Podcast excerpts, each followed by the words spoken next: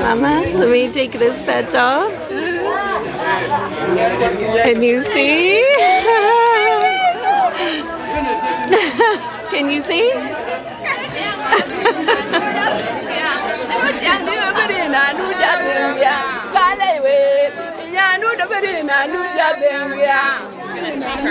Oh yeah, you're gonna see her husband again.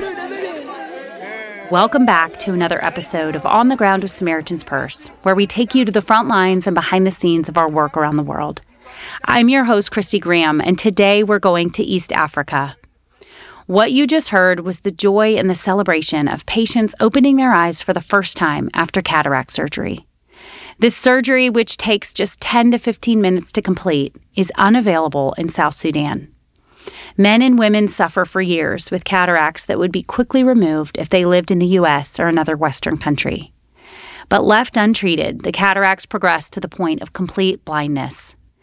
And after years of living in darkness, Samaritan's Purse has restored their vision.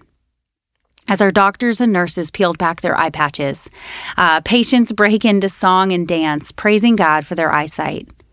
Caitlin, one of our podcast correspondents, recently went with the cataract team to South Sudan, where Samaritan's Purse was conducting a week-long mission. As cataracts were removed, patients were both literally and spiritually brought from darkness into light. First, Caitlin sat down with Karen Daniels, the program manager, to hear more about this project. Cataracts is one of the, the most common causes of blindness worldwide. In in the global south, particularly, you know, there's no access. And so these people come progressively blind to the point where they're actually, they cannot see. Healthy, independent people suddenly have become dependent on their family for food and for income. And, and it's just a huge... Uh, you know, it just takes them to a place of such great depression, and um, and basically they they feel like their life as they know it is over, and it really is in some ways. And you know, and so there's just not enough access or funds or money or availability or even knowledge of how to access care. When you quit, you couldn't get out. So she said, life was not that easy. Life life was not easy because uh, the, my children. They were not really cooperating with me. So they sometimes I go to another son of mine. Sometimes when he get tired of me, I go to one of my daughter. She get tired of me, and then I go to another uh, daughter of mine. She get tired of me. As you can see now, the the only my grandchildren that the one who travel to uh, to Malone and take me from there to here. They they love me, but uh, it, you know, for me to be blind for thirteen years. It really consumed a lot of their times, and I don't blame them. But it was not that easy for me to be blind for thirteen years. I love how Doctor Dan Graydon, one of our ophthalmologists working on the mission, broke it down in such a tangible way. There's a relative shortage of surgeons in this part of the world. There's literally thousands of surgeons in the U S who can do cataract surgery. In this country, there might be half a dozen at the most, and and that's for a population of about ten million. So the people in the rural areas just don't get care. They just they either they re, either they remain blind, or a group like us will come and, and do surgery on them. Samaritan's Purse partnered with Indeed and Truth Ministries to set up this clinic. Susie, the director, she's Australian, but she's lived in South Sudan for twenty-three years, and she's dedicated her life to serving the people in the village of Tonj. When we announced that we were doing cataract surgery here this week, uh, what I do know is patients were coming from a hundred-mile radius, walking, and you have to understand that because they're blind and uh, they've, they're coming with a carer, and usually they're holding one end of a stick and that carer's holding the other end of the stick, and they're leading them, um, and they really cannot see anything. It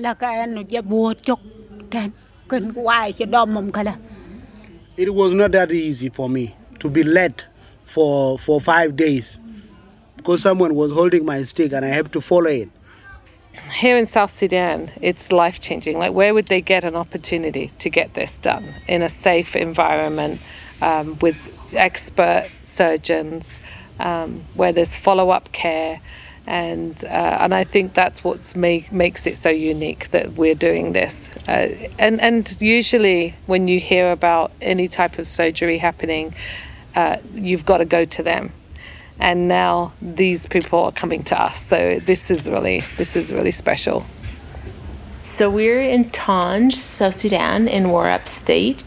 It's a fly-in community, uh, which is kind of unique. So everything has to be brought in by air and pre-packed according to cargo weights and very specific weights and things on how we can get everything in. So it's quite remote in the grand scheme of you couldn't access it really by road due to security and impassability because of rainy season.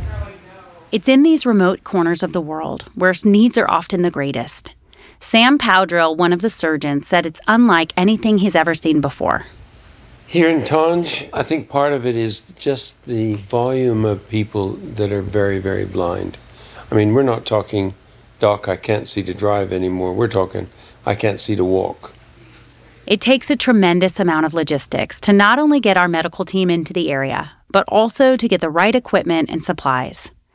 But going to these hard-to-reach places is what we do. God has called us to go to the people who are in the ditches of life.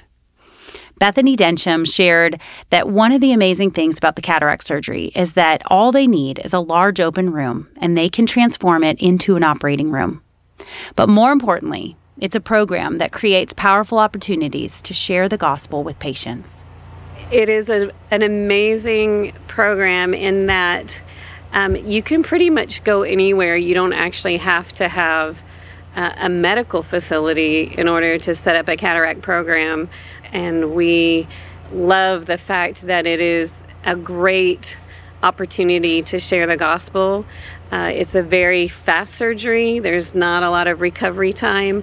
So in a short period of time, you can reach a lot of people. You have such a, a, a beautiful opening in that you're bringing sight to the blind. And there's such great stories in the Bible about Jesus healing blind people, and so automatically you just have a, a great opportunity to, to talk to them about the gospel. Next, I want Bethany to walk you through the clinic so you can hear for yourself the process of this program. In the morning, we're sitting outside this screening area under this tree. There'll probably be uh, anywhere from fifty, seventy-five up to one hundred patients, and then their caregivers with them. So there'll typically be quite a large crowd here under the tree, and then we take a group of ten or twelve at a time into the uh, initial screening area where um, we'll go to next. So we're walking into uh, the screening area, which is just a large room um, with benches that are along the walls. And we have about thirty patients in here. And this is where our um, screening team will begin just double checking that all of these patients are actually good candidates for surgery. I normally take the intraocular pressure. That's uh, how the eye tears flow. Because sometimes when the pressure or the tears are increased in someone's eyes, which is not flowing the way, the right way, then that patient has increased or reduced or normal. So we're out here on the veranda outside of the, the screening room, and this is where those patients that were identified as good candidates for surgery are then registered. tell, tell her we're taking to do some more tests, and then we'll go to surgery. So typically, um, many of them, you know, will tell us they've either, you know, walked for days or come by motorcycle, or, um, you know, if they were fortunate to be able to come by a vehicle. But most of them um, carry a stick and are led by a family member or a caretaker. Sometimes it's a small child who will bring them, and many of them travel for quite a distance. So each of them has to be hand-led um, to where they're going, and you have to be able to explain to them if there's a step up or a step down or somewhere that they need to be mindful of um, so that they don't stumble. And a lot of these patients are very elderly, so and quite frail. So it's um, it's just making sure you take care of them, and uh, that's just an opportunity for us to be able to show them love as well by just treating them gently and carefully and leading them along. So So we've just come across into our um, area where we're going to begin the um, testing process. Along one side, they're waiting to go into surgery, and the other side is waiting for um, their biometry screenings. Um, I'm working with the patients where we measure the eye. We measure the length of the eye so that we know what lens the doctor needs to put into their eye. And one of us works with one of the machines, and then another person works with the other. We join those two measurements, and then voila, we have the measurement for the lens. So then right next to the biometry area, they just come across a little ways, and we've got the blocking area. So this is the part where they get the anesthesia that will um, help keep them from having pain during the surgery, and it will keep them from moving the eye, which is really, really key. So we are just coming off of the blocking area into the O R. Uh, this is where the surgeries take place. And um, we have three beds that we set up in the O R. So there's several layers that we go through as we're going, um, cutting down into the eye. We go through the conjunctiva, so we're cutting down through that. So typically most of these surgeries will take about ten minutes. Um, some will take a little bit longer if there's, you know, a harder Uh, surgery. Some of the cataracts are very, very dense here. So we're on now the back veranda. We're uh, just outside the operating room, and this is where we do all of our sterilizing of our instruments. When the uh, instruments come out of the O R, we uh, wash them off real good and rinse them off real good and make sure that uh, the sets are put back together, and we put a steam indicator in with each set, that we know that the temperature has been high enough for long enough that our it guarantees that our instruments are sterile. So we've just come out the back veranda, and this is where we've set up tents for the patients to come following their surgery. Uh, so once they leave the operating room, somebody will lead them around to this area, and there's mats laid on the ground and tents um, to shelter them from the sun. And then tomorrow morning um, is when their eye patches will be taken off. Baba, let me take your patch off, okay? Can you see me? Yeah. Can I, you can see me? The cataract mission is such a beautiful picture of the gospel. We see people literally brought from darkness into light. Wall is one of those patients who received surgery. He had been blind for three years, and he shared with Caitlin how hopeless he felt.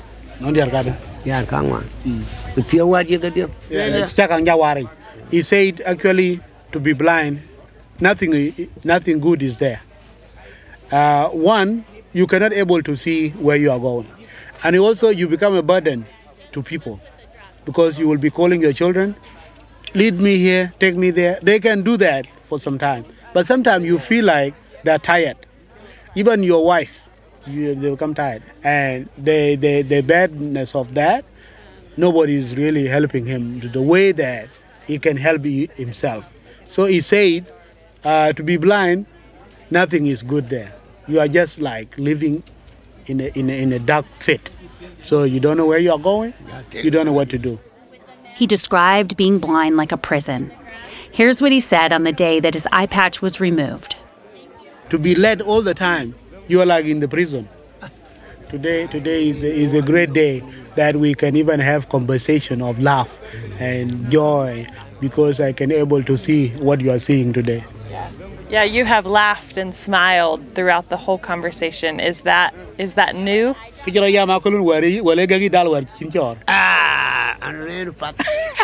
This is very new. I was just like this. I was not even smiling at people. What am I going to smile at? Because I'm not seeing anything. But this is very, this is very brand new. I'm keeping on smiling now and then because I'm seeing uh, the nature of God. Your joy has been restored. It has been restored. Praise God. I can't help but smile when I hear the joy and laughter of that moment. And this doesn't just happen for Wohl. It happened for hundreds of patients who received cataract surgery. Over the course of the week, our team completed four hundred forty-two surgeries.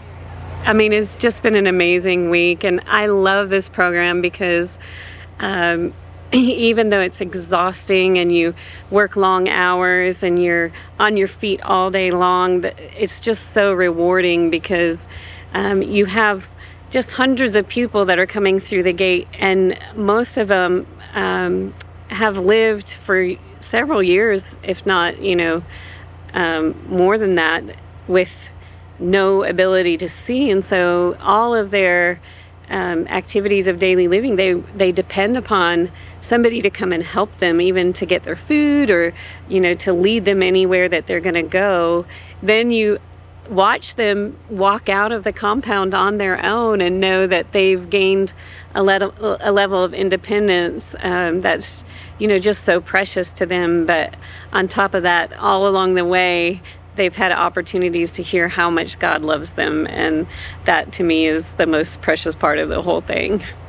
You know, I go back often to the Gospels and where it talks about Jesus healing the blind. And Um, my first cataract mission, I remember I was working in the operating room, and um, I was looking down and I thought, these cataracts look just like fish scales almost as they come out of the eye. And it's it's like this opaque um, kind of scale looking um, cataract. And I, there's a, a story in the Bible, but it talks about where Jesus healed this man that was blind, and it says, and scales, like fish scales, fell from his eyes. And I thought, he must have had cataracts. Like, it looks exactly like that when you're, you know, seeing them come out of the eye. And it's no wonder nobody can see through that. And I shared with the team from Isaiah forty-two, where it talked about, you know, um, how Jesus came um, to, so that the blind could see. And I know a lot of that is referring to spiritual blindness, but, and he talked about how it's like living in a dungeon and um, being in a, a place that has no light. And I think a lot of these people are living like that. And so to be able to see again is just, you know, an amazing thing for them. I used to hear the word of God, but I don't bother it, and I don't pay attention to it. And I don't even have hope that the word of God can really heal people. But when I came here, I was told the word of God and really penetrated into my heart. And she totally believed that the word of God can help people in so many ways. How will believing the word of God, how is that changing your life? What I know from myself, I surrender my life totally to Jesus. And then today, you had your eye patch taken off. What was your first thought when your eye patch came off? We saw you celebrate. What I, were you thinking? I was full of joy. It was like I was just being bombarded by the joy. And I know that joy is not from me. It's coming from God. So I was full of joy, and that's why I pops up and just ululate and kiss everyone that was around me uh, because I was full of joy. Joy was a common theme of the week. Next, I want you to hear from Annette Bennett. Annette is a nurse who lives and works in South Sudan full-time with Samaritan's Purse. The cataract mission is really just such a great joy, and it's, you see these instant results. Um, you know, for, for many of these people, life is really hard here. Um, food is scarce, travelling is difficult, collecting water, every basic necessity is incredibly hard work. And... Uh, And, you know, being blind obviously makes that even harder. So to to be able to bring somebody's sight uh, and to be able to do that uh, alongside uh, teaching them about who Jesus is, maybe they've heard before, but to have that connection um, again reinforced, to have somebody care for them. Uh, and and then to have the pastors sit with them one-on-one, it's just, it's a beautiful, it's a beautiful mission. It's a beautiful illustration of going from darkness to light uh, and hearing about God, um, God's word at that same time and God's promises. And one lady, I think, really illustrated that um, yesterday. She was singing as she was just in the pre-screening, so she hadn't even had a surgery, and she was singing her name in her language, and that um, this is her name and God is with her because she's here, she's going to have surgery. So something like that were the words that she was singing. The fact that she was coming in and sitting just to, you know, I think these people sometimes feel so far away from everything, and particularly women. Nobody thinks about them. Nobody goes out of their way for women. And for this woman, what really was special for her was just to be treated, to be led into a room, to be screened by a doctor, to then be led to have her registration done. All of those things were, you know, and for her to then say, God is remembering me. And I think it, it it's a real testimony that they are valuable, and um, every person is precious and valuable in God's sight.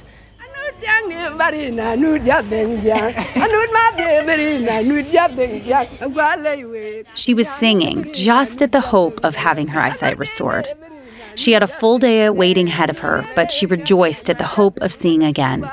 Caitlin talked to her as she waited for her screening to measure her eye. Uh, she said, I'm very grateful and I'm very happy for your coming in order to come and help us with the people who are in Tonj so that we can see the beauty of God again.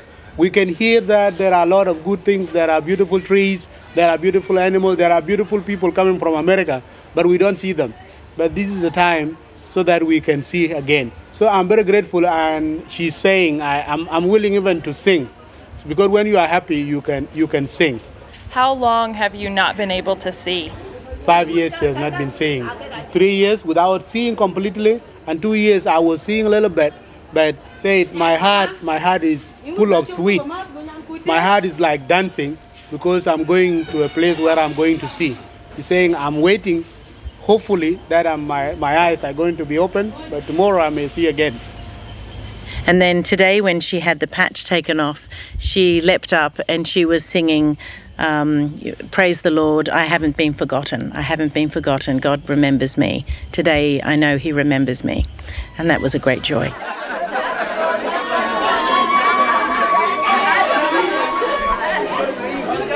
Can just see your joy all over your face as you had your patch removed. You were so joyful. She's saying, the day that I see the light, I was really praising my God, saying, I was not seeing my beauty, but now I can see myself and I can see my body. So I'm grateful that I can I can see my beauty that God has put on me. And we met you when you were going through the screening, and you were joyful even at the hope of surgery. Even before you could see, you were praising God. Uh, she, said, she said, I'm very grateful since the day one that I'm being registered and I'm going to, to see again. I was having, I was living with that hope that I'm I'm going to see again. And that's why I keep singing. So, uh, and that was the song that I just composed, that I'm going to see, and I'm going to see the beauty of God. She came from a village far away. She traveled for two days, walking before she finally reached a point where she could hire a car to Tonj. After five years of darkness, she was willing to walk for miles and miles, and she rejoiced at the prospect of having her vision restored. At this physical restoration, her eyes were open to Jesus' love for her. I, I know, since the time that God has created me, to be human being, I know that the love of God is existing and it is there. But when I came here, I found I found the love of God is deeply rooted uh, in the people here. That's why you came, so that you demonstrate God's love by opening uh, my eyes so that I can see the nature of God again. Because God loves you. See, now I can see you. I can see your white teeth, and I can really, I don't know how to say to thank God for that. You can just hear the joy as you listen to them laugh and celebrate together. It made me feel like I was right there in the clinic with them. Santino was another one of our patients. He was blind for three years before receiving cataract surgery. How did being blind change your life? My my life was very bad. It was, it cannot be compared with, with anything. It was so huh? bad. If I want to eat, I have to touch the food so that I can find out where the soup is and where the the, the the the paper food or the another food is so that I can get and eat it. Uh, tomorrow morning, he will be going to the market by himself. So that I will go and show myself to the people who see me that I was a blind man, but I'm not going to be blind again. They will sure. be so surprised. And nobody will ask me, and nobody is, I'm not going to call somebody to lead me. I'm very, I'm very okay now. I can see. And I'm very happy. Praise the Lord. That's amazing. As you can hear, Santino was ecstatic. He kept jumping up and down and dancing. And this was the type of joy our patients celebrated, and the team witnessed this day after day. I love this subsurgical specialty team and the impact that they have. They are physically giving sight to people, but more importantly, giving spiritual sight. People are understanding the power of the gospel as they're given their vision. And Jesus laid down his life so that we could be saved. I love what he says in Luke four, eighteen through nineteen. The Spirit of the Lord is on me, because he anointed me to preach good news to the poor. He has sent me to proclaim release to the captives and recovery of sight to the blind. He has set free the oppressed to proclaim the year of the Lord's favor. And the gospel of Jesus Christ does that. It gives us sight. It sets us free and gives us eternal life. I'm, again, so thankful for these teams and the patients that are free from bondage, both physically and spiritually. Uh, if this episode blessed and encouraged you, would you please share it with a friend?